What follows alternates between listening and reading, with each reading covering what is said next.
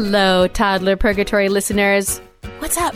This is Molly, one of your co hosts here. Hey, hey, I'm Blaire, and today we have a special guest in the house for our Father's Day speciale. Who's Yes, here, Molly? Specialite. Toddler Purgatory listeners, Todd Pergs, please meet my dad. Yes! He's the guy! This is Dick Lloyd. Welcome to the show, Dad. Yay! Thank you. Glad to be here. We are so happy to talk to you today. You're one of the, you know, best dads. I was going to say we know in our lives. Blaire met him four and a half minutes ago. I can concur. Listen, anyone who brought you on this planet, Molly Lloyd, good people in my book. if you thought I wasn't going to cry this episode, you're uh, kidding yourself. So wrong. Dad, thanks for being here. We love the perspective. We've had our moms on before, and we love the perspective of someone who has been in the parenting trenches for a while and has some good perspective on it. But first, I want to go back to kind of growing up when you were a kid. You had uh, two siblings and lived with your parents in Rhode Island.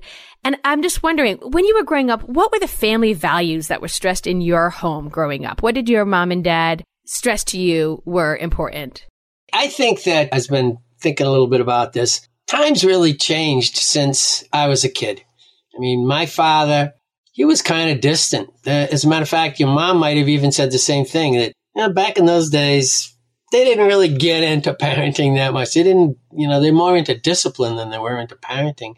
And so we didn't really have a real close relationship. And I, I may have actually at some points in my life said that I was going to get more involved with the kids than he was. So family values, mm, I don't know. We, uh, it was just one of those things. You just roll through life and you, uh, I think that they were into things like make sure you're home and have dinner with the family. Mm-hmm. As I was working over the years, I saw a lot of kids that didn't go home for dinner with their family. And that's one of the major things that I've read since then that are important in terms of scholarship and sociability and, and respect for people. So you can imagine in these times with people working from home. So really, some people never even leave the office, so to speak, because they can be answering emails during dinner time and, and they're expected to. I would tell you that if we were sitting at the table today with my father and mother and I pulled out a cell phone, How would that go over?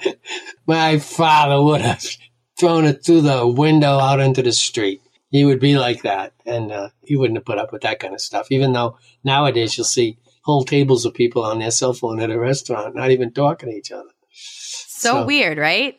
It's weird for us, right, Molly? Like that kind of behavior. It's weird. It is. Yesterday, we were at the Children's Museum, my son and I, and we were in the play kitchen. And I took out my phone to take a picture, which I probably sent to you guys, Dad, because I always take pictures Is that when he was dressed as a frog? Oh, after he was dressed as a frog, he had a little apron on and he was making me some espresso. It's fine.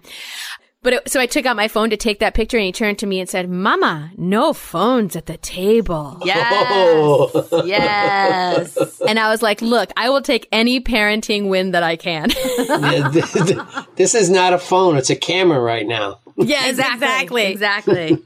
It's the tiny computer that runs our lives. Uh, it does a lot. But I have to say that I can say, be, having been raised by you, that that was important when I was a kid too.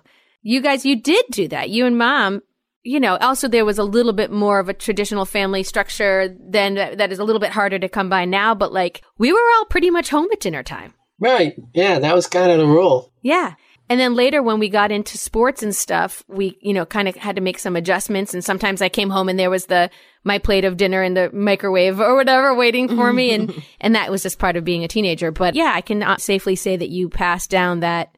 I think if we took a cell phone out, you would have for sure thrown it out the window. Probably. yeah.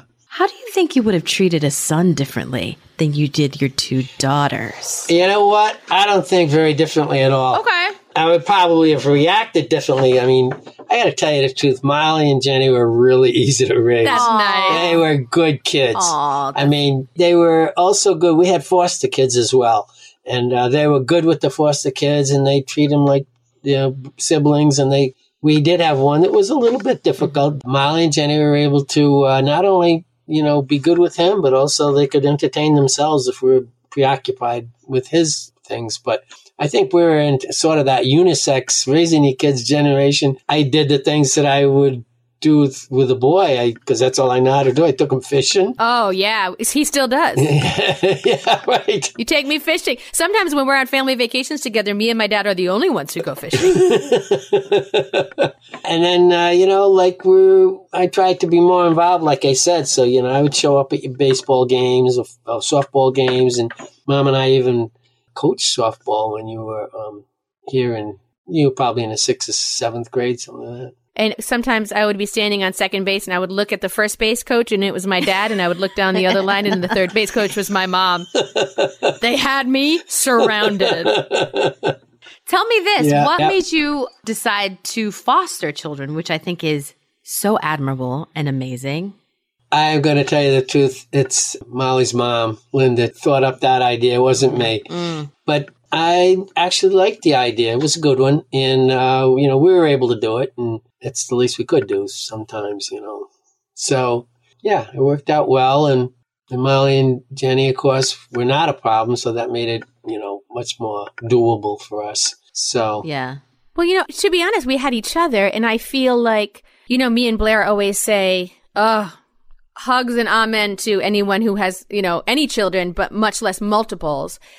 But we also say, you know, there was a comfort, like me and Jenny could just like play. Like I had someone to play with. mhm, right. Dad, do you see any difference in, you know, from the perspective of grandpa now, when you look at me and my husband raising our son?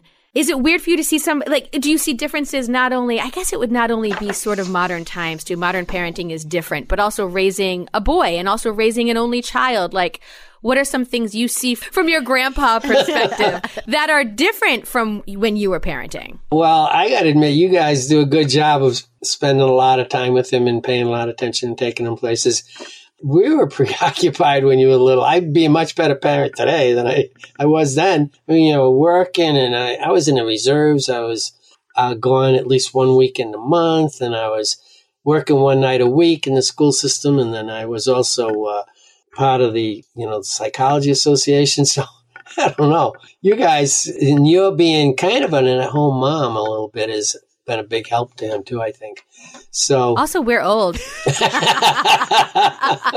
I mean, truth be told. I mean, to be honest. I will tell you, you guys are a little more established than we were. We were on the run. We even, you know, bought a house, moved in a new house. We moved twice when you were little. Yeah. So uh, yeah, there was a lot going on. You're right. Like that's the difference of there are benefits and downsides to having kids early. The benefit is you have the energy to Yep. do all these things. So you're establishing your career, establishing your family, and but also you might not have been able to be there as much because you were on that up, upward climb. You guys were working, working, doing, doing. It also you and mom, and I said this in my interview with mom as well, were great role models for us as far as like work ethic. Because you guys were. I mean, th- it was dark out, and I would wake up and look out the window and wave to mom going to work. Yep. Then you would do whatever crazy hairstyle I asked for. Aw, he did your hair. Oh, stop. That's amazing. he did. I gave her a ponytail so tight that she she does look like she just had a facelift. And then I got into that phase where I wanted like a braid on one side and a ponytail on the other. And my dad was like, Oh, you lost me there. I actually got to where I could do a braid pretty good. I think. you did. You absolutely did. All right, come through, Dick Lloyd, and your braids.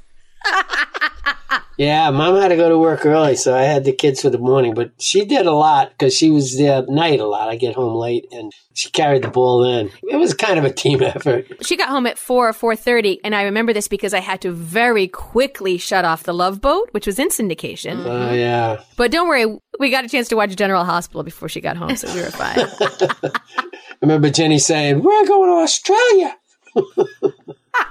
oh, because we were going to take the Love Boat. Love boat. The Love Boat was in Australia one year, I guess.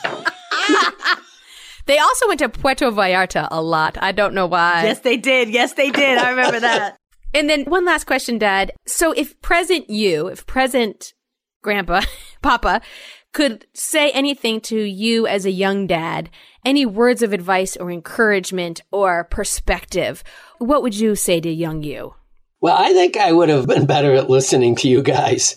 As a matter of fact, uh, Link and I both were discussing this a while ago. Link is one of Dad's friends. Okay. Yeah, we were both school psychologists, and we talked to a lot of kids in the school, and actually sit down for half an hour and listen to what they want to talk about. We finally decided we might be better parents to the kids in school than we are to our own kids. Why is that? Because you were getting paid.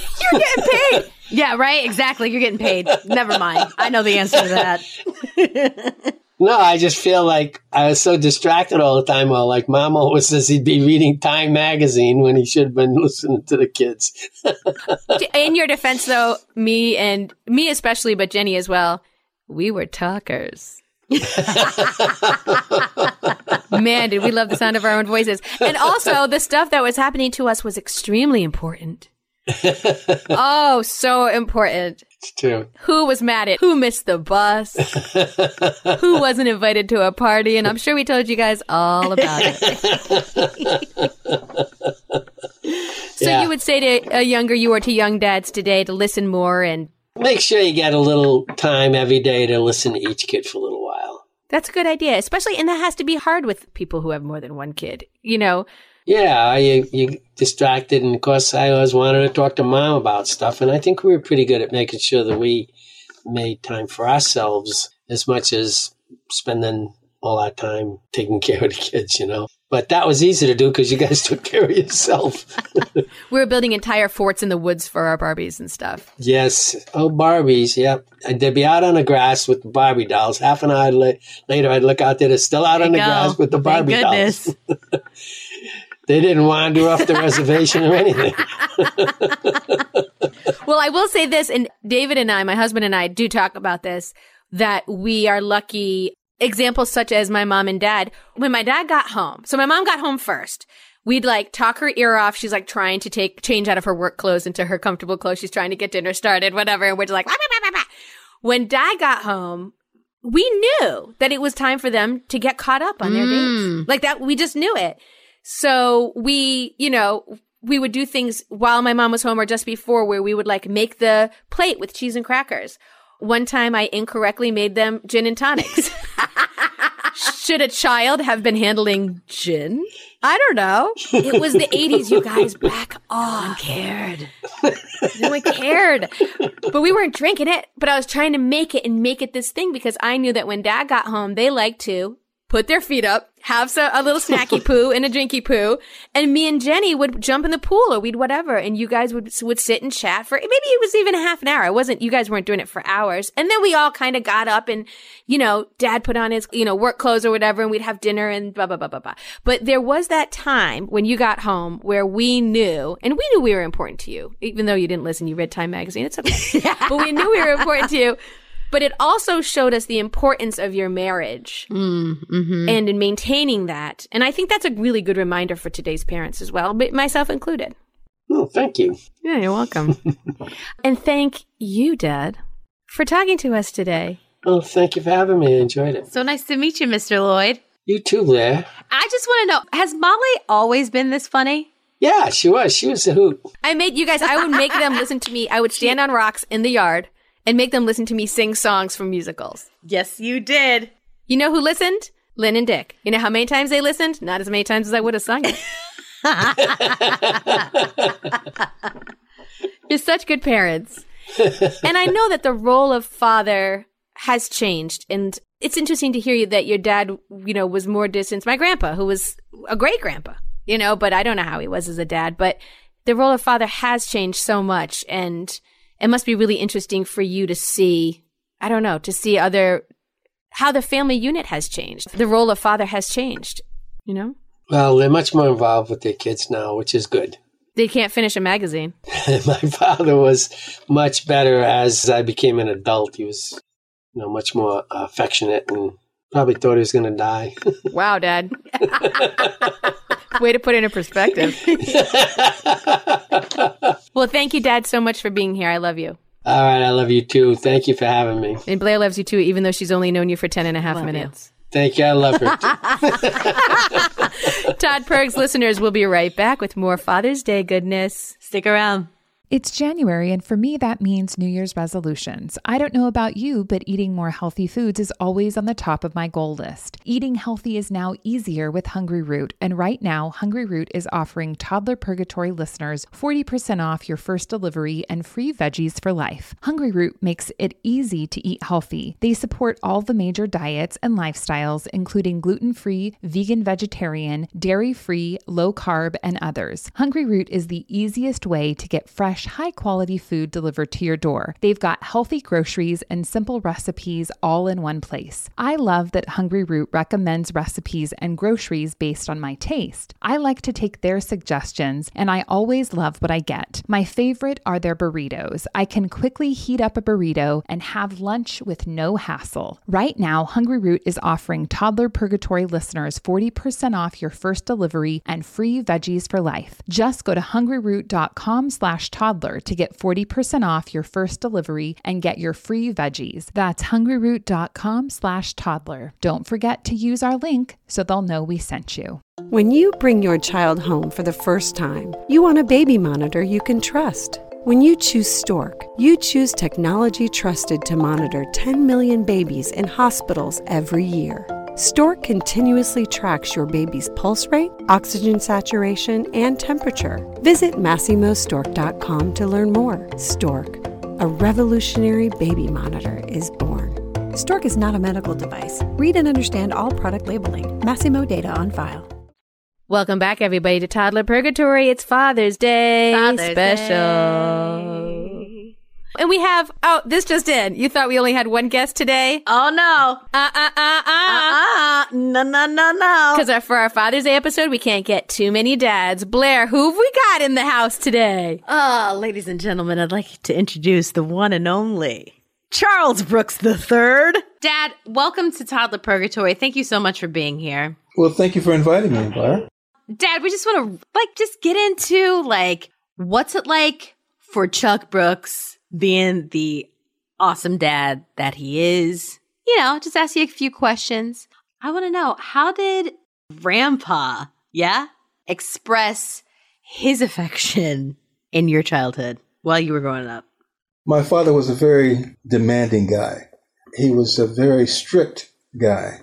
And so he grew up in an, only now can I reflect back on it because during my growing up, I really had problems. He was always six feet, he was always 10 feet tall and bulletproof. And I never understood what he wanted, how he acted. And I was always afraid of him. I was afraid of his action because, again, it was, he was the kind of dad that wanted me to be all I could be. And I was a, such a little shy person that he wanted me to break out of that. He came from a background of really, he came from East St. Louis, Illinois. East St. Louis, Illinois is the murder capital of the United States. Mm, mm-hmm. Still to this day. And to this day, it's true. And so to get out of that, he joined the Marine Corps. And so he was really into you know, always expressing that manhood, that manliness. And it, I didn't have the same personality, but I wanted the same personality. And so my expression of love was never quite what I think now it should be, should have been. So, how did that affect how you parented, how you fathered? Right. It took me a while to understand that what children needed, what kids needed. It took me a while to understand that. Probably about 40 years, probably. Oh, did not. well, it, it, took me a while to understand that parents or kids needed to hear, I love you. And my father told me he loved me one time in his life. Okay, so although it sounds sad, it is not.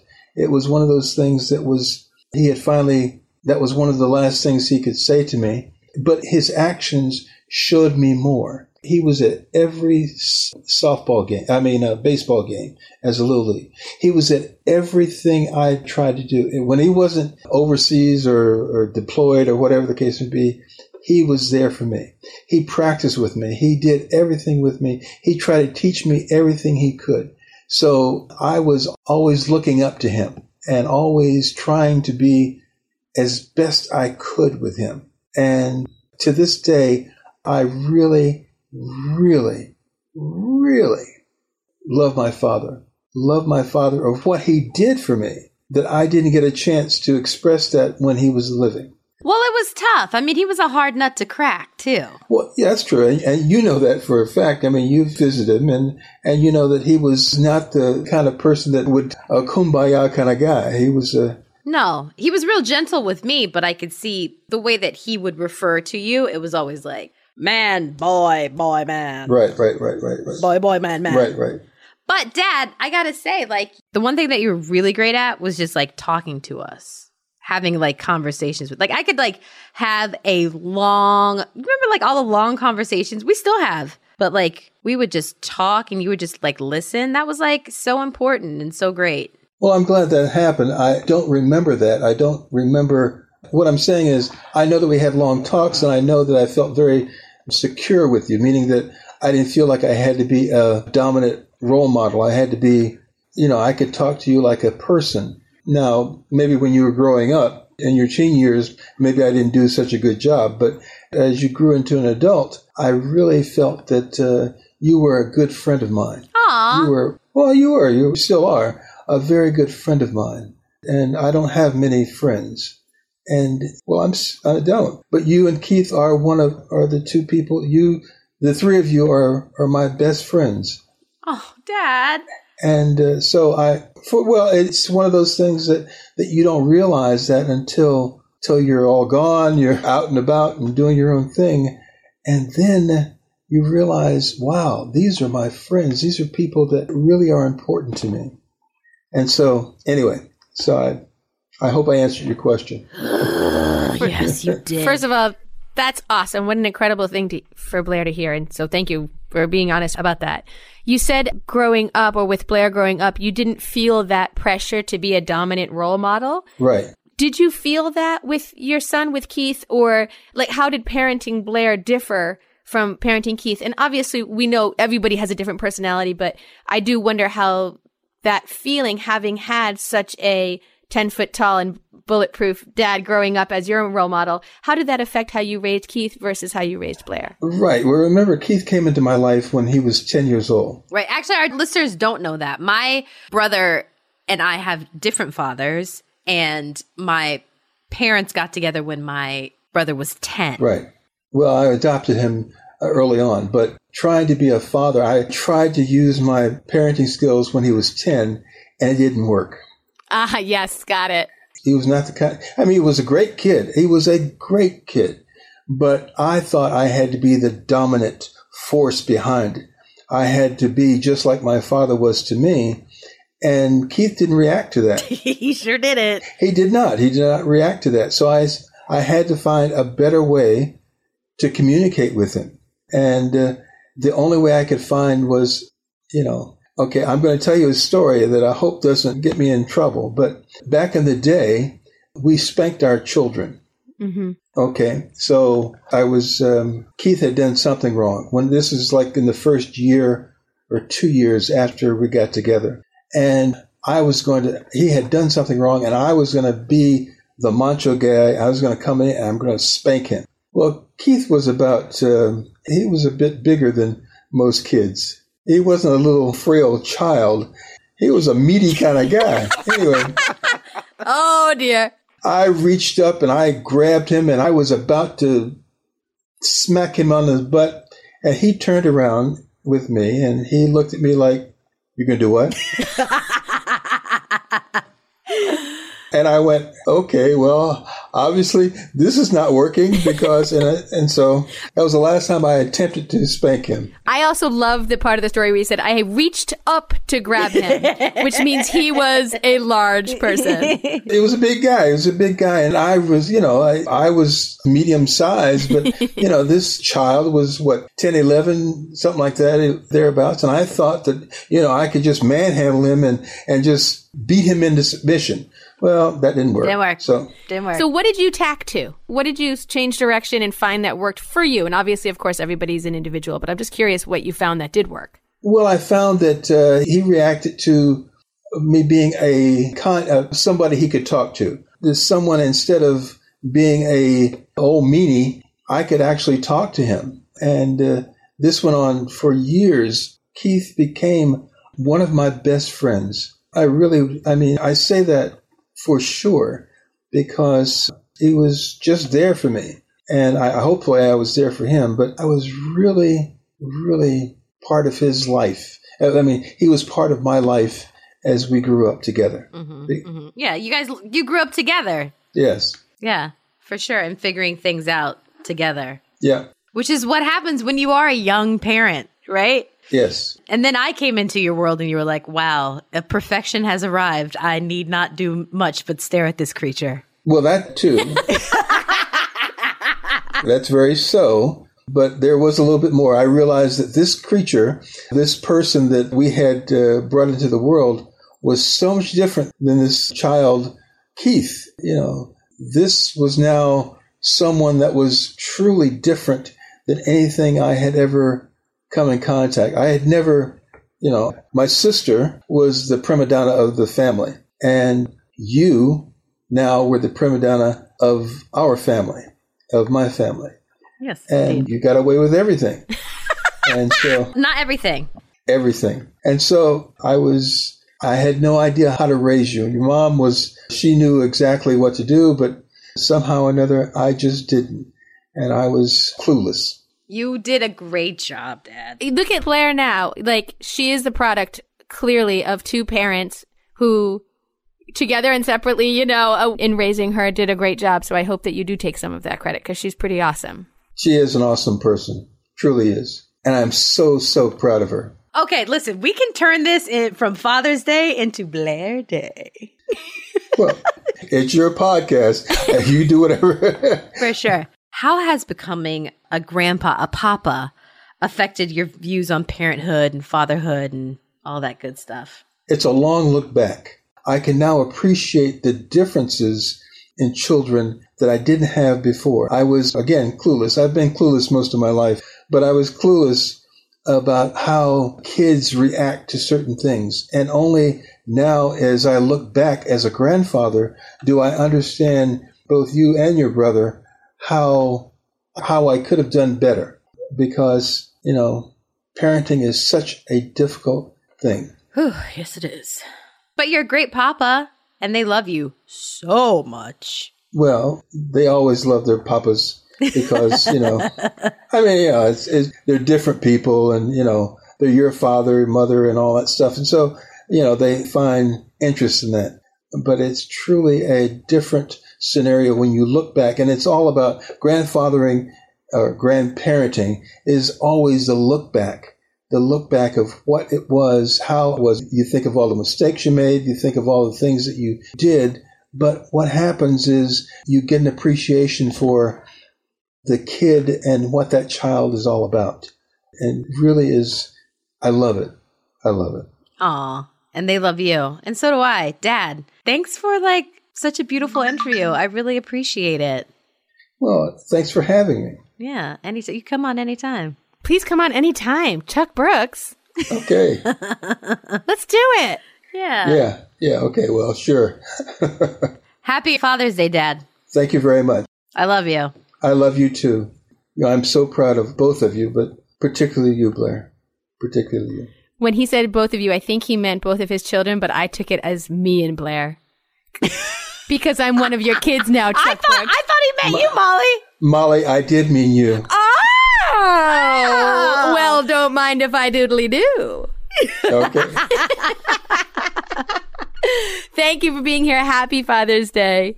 Thank you very much. Be good. Bye bye now. We'll be right back, Todd Pergs listeners. Stick around.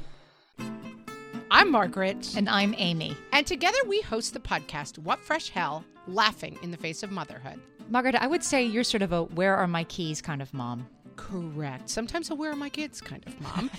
Well, you're Amy more of a we were supposed to leave 35 seconds ago, mom. I mean, touche. In each episode of What Fresh Hell, we come at a topic from our usually completely opposite perspectives. I bring the research, and I bring kind of the gimlet eye. Like, is that research really going to work, people? And almost 10 million downloads later, we're still laughing. We also talk to experts in the parenting field, plus parents with stories we can all learn from. We make each other laugh, we challenge each other's assumptions, and we have what we think is the best parenting community on the internet. Check out What Fresh Hell Laughing in the Face of Motherhood wherever you listen to podcasts. Feel like you're the martyr in your family? You're not alone. Hey, this is Joanne. And Brie. And we're from the No Guilt Mom podcast. Brie, we talk to a lot of moms. Yeah, we sure do. And if you're a mom who has a to do list that is so massive that you get overwhelmed and you shut down, or if you fall into the habit of doing everything for everyone and don't know how to change it, we can help you become a no guilt mom. We're going to take you from family martyr to family model. That's role model, so that you role model the behavior that you want to see out of your kids. You're going to go from being tired and overwhelmed to energized and guilt free. Every week, you'll get actionable strategies that you can implement right away from the experts that we interview and from us. We also have a whole lot of fun, so check out the No Guilt Mom podcast everywhere you listen to your favorite shows. We're back here on Toddler Purgatory, and remember the time we had not one but both of our dads on the pod? Heyo! oh, what a good time! That was awesome. Not only to talk to them, but also I haven't talked to my dad in a while, and I am incredibly grateful to have had even just 15 minutes to chat with him today. Oh, that's so nice. I talk to my dad almost every night, only, but not like much, only because my daughter insists on FaceTiming them. That's really sweet. And whenever she FaceTime them. She's always like, Where's Papa? Grandma, where's Papa? Put Papa on. And my dad gets on. He's like, Hey there, little one. and then he's like, I'd love to get back to my World War II documentary if we could just hurry this conversation up. I mean, how much does a three year old have to update her papa in tw- less than 24 hours? Nada, nothing. It's just like, just a bunch of dumb questions and observations about what's sticking to his face. Yeah, so sweet. That's really sweet. And also, how lucky are we to be able to talk to our dads? Absolutely. We're, I'm incredibly grateful, mm-hmm. incredibly happy to have done it, incredibly happy to have met Chuck Brooks. Right, same here with Dick Lloyd. So great. I mean, we reference them and talk about them on this pod enough. Right. And then we get to see their faces. Molly, what's something that like your dad said that really hit home for you or maybe you hadn't heard before that were like, Dad, yeah. Well, I think one thing that stood out to me, and I kind of had an idea of this, but growing up, how he said there wasn't such a thing as, or an emphasis on truly parenting like there is now. Right. They, it was just like you were in a family and you existed. It was more about discipline. Discipline. Mm-hmm. And I thought that was interesting. And I did know, we've talked before about how my grandpa, who was a very warm and loving and funny grandpa to me and my sister and my cousins, we have a lot of cousins. We have a nice big family, but he was a great grandpa. Mm-hmm. But my dad also, and your dad saying the same thing, is that they kind of realized as they got older, they softened. Yep. And I thought it was interesting. And I think that was a byproduct not only of the time that our dads were raised in, our dads were raised in the 50s and 60s. Yeah. Yeah. It's a different time. Yes. How much have we learned since then about the role of the parent in a child's life? Yeah.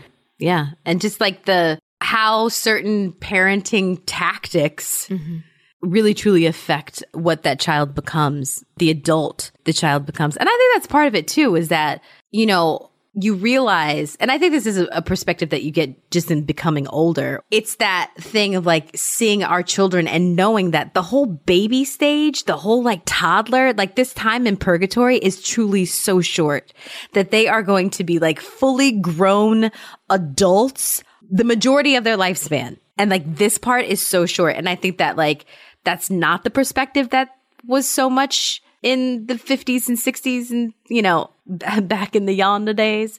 And that you soften because you realize that you don't get that time back. Yeah. And that there are things that you missed or things that you could have like, you know, done more of, you know, all the all the things. Yeah. All that stuff. And also they get to enjoy our children. Yes. Because when we were children, they had to work. Work, work, work, work, work. Or they had to, you know, my dad said they were establishing careers. He was uh, in the Navy Reserves. Like, so now they get to look at our kids and go, this is the beauty of childhood. And maybe they did unfortunately have to miss some of that. Yeah. because they were busy living their lives, you know? And times are so different now. Now we have the very sort of, I don't want to say common, but like somewhat common choice of people decide not to have kids. Back in the 50s and 60s, people just had kids. That's what you did. And it's great to be able to see these men whom we love and truly adore having these realizations a little later in life about how their dads were, you know, my dad said his dad was distant. Your dad said his dad was, you know, demanding. And I don't think that being demanding or having high expectations for your kids or, or being a pillar of strength for your kid is necessarily a bad Mm-mm. thing at all. Cause we want them to look up and say, I can be strong. I don't mean physically, but like I can be someone who holds themselves with great strength and nobility. Like awesome. For sure. But yeah. And we have learned that hand in hand with that is the ability to show them your softness, your vulnerability. Absolutely. Your vulnerability. So they know that crying doesn't make them weak. It's actually brave. Yes. Because you're showing me your heart. It is a strength. Absolutely. And I thought it too was so interesting that both of our dads put such an emphasis on listening to their children. Mm-hmm. And how they both talked about that and how that's like something that they both did and something that both of us just soaked up. yeah. they did, but also I like their honesty. Yeah. About like how my dad said, sometimes I didn't listen. I read Time magazine. And he's right. Right. Yeah. Like I remember my mom putting her book down. They're big readers. Also, there were no phones. There were no phones. I read on my phone. Yeah. I do too. Facebook. Memes. Yeah, I know. And then we send them to each other. Yeah, my mom would put her book down and she was sort of, she did fulfill that role at most of the time, to be right. honest, of the parent who, who listened and truly, you know, let us just kind of have verbal diarrhea about our very exciting days. but that, you know, the role of the dad has changed. And, you know, my dad and I have a great relationship, so it's fine. like, yeah, exactly, exactly. That's the thing is like, it's going to be fine. Exactly. And I think that there's like encouragement and hope this may sound weird, but even for those of us who grew up with parents who may, or dads who seem distant and whatnot, just know that it was a generational thing and that it doesn't mean that they necessarily were doing it on purpose. It was just like the demands of society and cultural stuff. And that maybe the gift of vulnerability hasn't been given to them, but deep down they do know. I really do believe that. I really do believe that in life and in growth and in as we get older, there is something that there's a little voice in, inside of us that says, "Oh yeah, wait a second. Hey, this is what's really up. This is what it's really about. Like give yourself some space and grace. You did okay." You know? Yeah, and I think that in order to move forward in our life and learn the lessons of our dads that may have been distant, that may have not been brave enough to show their vulnerability or felt supported enough. If we forgive them, whether they're still with us on this, in this life or not, if they've moved on, if we forgive them, we will be the better for it. Absolutely. I think that if those among us, including you and I, you know, we look at our fathers and they learned lessons from their fathers, on what worked and what didn't. And that's what we can do too. We're lucky enough to be in a position where we can look at the things that worked when we were kids and the things that didn't. And this is our life now. These are our kids. And we can take the lessons that we learned and hopefully use them to help us raise the best kids we can and to love them and support them in their choices. It's the gift of knowing. The gift of knowing better. Yeah. Thank you to Chuck Brooks and Dick Thanks, Lloyd. Dads. We love you, dads. And even though each of us barely know the other's dad, we do love them. I love Chuck Brooks. Oh, I love Dick Lloyd. Yeah. And we love you, listeners, as we try to tell you every week because it's true. Very. We're all in this together. And let's continue to be held by the bonds of love to each other. Yes. And happy Father's Day to all those fathers out there and to all those people that be doing the father thing. Yes, in whatever way that is. Whatever way that is, we appreciate you and we love you. And so do those people that you yes, take care of. They do. Thank you all so much for being here. And we'll see you next week on Toddler Purgatory. We love you and goodbye. Take it easy.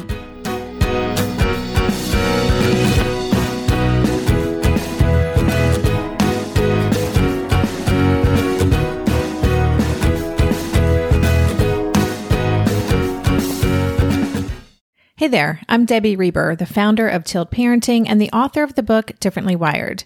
The mission of Tilt is to change the way neurodivergence, whether that's having a learning disability, having ADHD, being gifted, autistic, or some combination of all of the above, is perceived and experienced so differently wired kids and the parents like us raising them can truly thrive. On the Tilt Parenting podcast, I get to talk with authors, therapists, educators, and parenting experts who are committed to this mission. I ask the questions my listeners are most curious about when it comes to supporting our kids. And in turn, my guests share strategies for challenges, out of the box ideas for navigating school, best practices for therapies, tips for advocating, and so many thoughtful insights on what it really takes to help our kids grow up feeling seen and respected so they can create awesome lives for themselves. I know that raising a differently wired kid can feel overwhelming and isolating, but I promise you, you are not alone, and it can feel so much better. If you're on this parenting journey, come listen to Tilt Parenting. Together, we can shift this paradigm and show up for our exceptional kids with hope, possibility, and joy. Well, hey there, busy mama. Are you looking for ways to make your life easier, your home less chaotic, and at the same time add more joy to your life? My name is Deanna Yates, and I'm the host of Wanna Be Clutter Free a podcast all about letting go of the stuff we don't need in our lives so that we can focus on what truly matters. Don't worry, I'm not going to tell you to throw it all away or make you feel guilty about keeping something you love, no matter how many other people don't quite understand it. But I will give you practical and, more importantly, actionable advice so that you can make progress right away. And you won't just hear it from me, there are amazing guests too. It's like having your bestie in your pocket telling you it's okay to let go of the things that are not serving you and your family in a totally non judgmental way. So join me over on the podcast where we can work on progress over perfection for those of us that want to be clutter free.